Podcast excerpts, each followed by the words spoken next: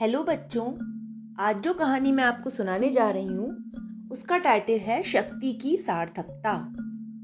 एक बार हिरण्यक चूहा अपनी पत्नी और बच्चों सहित बिल में बैठा था। सभी बता रहे थे कि आज किस किसने क्या किया, किस प्रकार से दिन का सदुपयोग किया, दूसरों की क्या सेवा सहायता की। तभी एकाएक ज़ोर का भूकंप आया।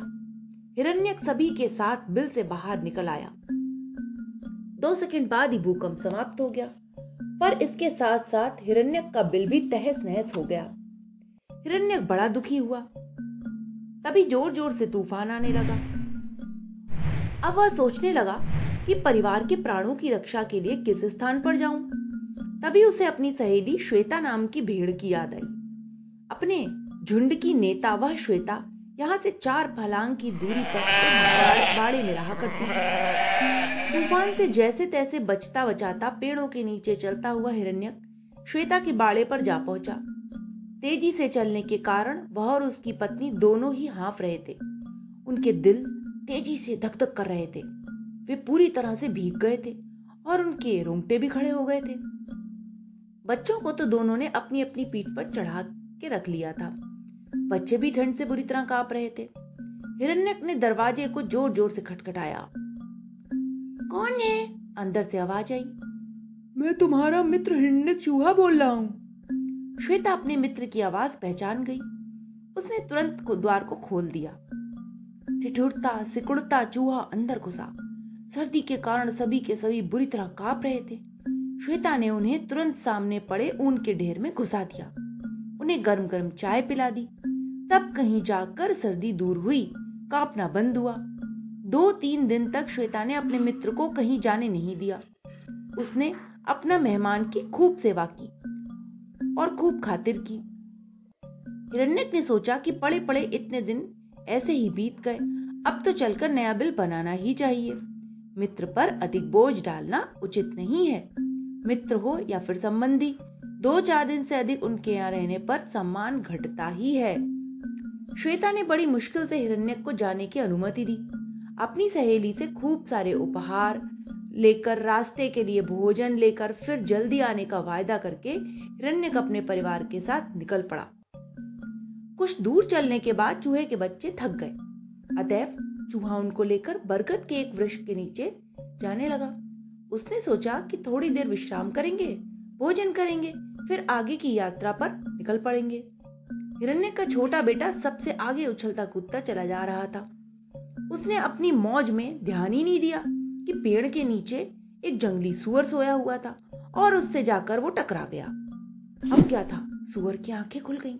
वह अपनी लाल लाल आँखों को खोलकर धूतनी को ऊपर नीचे चढ़ाकर गुर्राया गुस्से में भरकर उसने बच्चे को पकड़ लिया और अपना हाथ बढ़ाया और उसे कुचलकर अधमरा कर दिया। इसे छोड़ दो, इसे छोड़ दो। दादा, चूहे की पत्नी चिल्लाती हुई बोली, यह नादान बच्चा अनजाने में आपसे जा टकराया है, इसका अपराध क्षमा करें। हिरण्यक अपने दोनों हाथों को जोड़कर सिर को उसके पैरों पर झुकाता हुआ बोला, ये लो, बड़े आए बातें बनाने वाले, आज तो मैं इसे मार कर ही छोड़ूँगा। सुअर गुस्से में भरकर बोला, हिरण्यक बार बार सिर झुकाकर बच्चे को छोड़ने की विनती करने लगा। जब सुअर ने उसकी एक न सुनी तो चूहा बोला, दादा, शक्ति वही सार्थक है, जिससे हम दूसरों का भला कर पाए। वही शक्तिशाली धन्य है, जो दूसरों की सहायता करता है, उन्हें ऊँचा उठाता है। उस शक्ति से क्या लाभ जो निर्बलों को सताते हैं? अब तो सुअर और भी भड़क उठा। हाथों को नचाते हुए बोला, भागो यहाँ से, नहीं तो तुम्हारे पूरे परिवार को खा जाऊँगा, नष्ट कर दूँगा। तभी चूहे ने के बच्चे को अवसर मिला और वह सुअर की पकड़ से भाग छूटा। हिरण्यक की पत्नी ने तुरंत उसे मुँह में दबाया और वहाँ से भागी। हिरण्यक और दूसरा बच्चा भी वहाँ से तुरंत भाग आए। पच्चीस तीस कदम चलने के बाद हिरण्यक की पत्नी को पेड़ के तने में बड़ा सा खोखला भाग दिखाई पड़ा। वह दौड़कर उसमें घुस गई।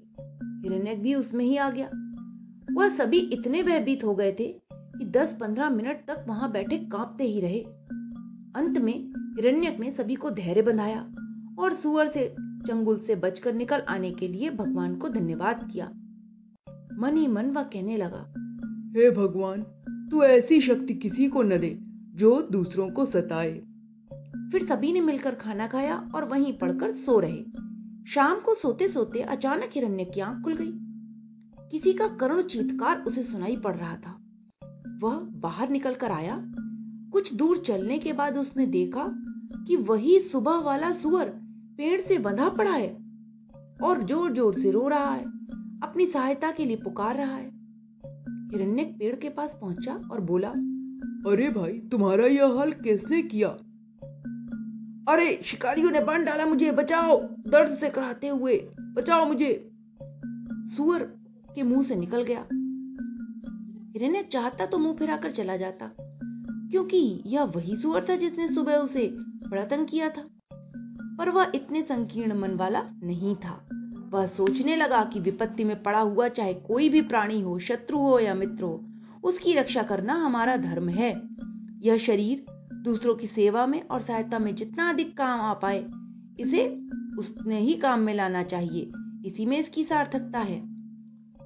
तुरंत हिरण्यक दौड़ा दौड़ा वृक्ष के निकट पहुँचा। अपनी पत्नी और बच्चों को तुरंत बुलाकर लाया। सभी ने मिलकर सुअर के बंधन काट दिए। बंधन से मुक्त होते ही वह कृतज्ञता से भर उठा। उसकी आँखों में आँसू भर आए वह सोचने लगा कि देखो, इस चूहे ने मेरा कितना उपकार किया है। इसके साथ किए हुए मेरे बुरे कर्म को भी इसने भुला दिया। यह कितना महान है। सुअर ने आगे बढ़कर हिरण्य को थपथपाया और बोला, भाई, शक्ति के घमंड से मैं उन्मत्त था। मुझे आज यह सब अच्छी तरह मिल गया है। कि कोई छोटा बड़ा नहीं होता। समय पड़ने पर सभी एक दूसरे के काम आते हैं। मैं प्रतिज्ञा करता हूँ कि आज किसी को भी नहीं सताऊँगा। अब वह सुअर किसी को भी तंग नहीं करता है। अधिक से अधिक दूसरों की सहायता करता है। अब सभी उसे बहुत चाहते हैं। तो बच्चों, इस कहानी से हमें यही सीख मिलती है कि हमें शक्ति का सही उपयोग करना चाहिए। न कि अपनी शक्ति को दूसरों को कष्ट पहुँचाने में उपयोग करना चाहिए। Okay, bye.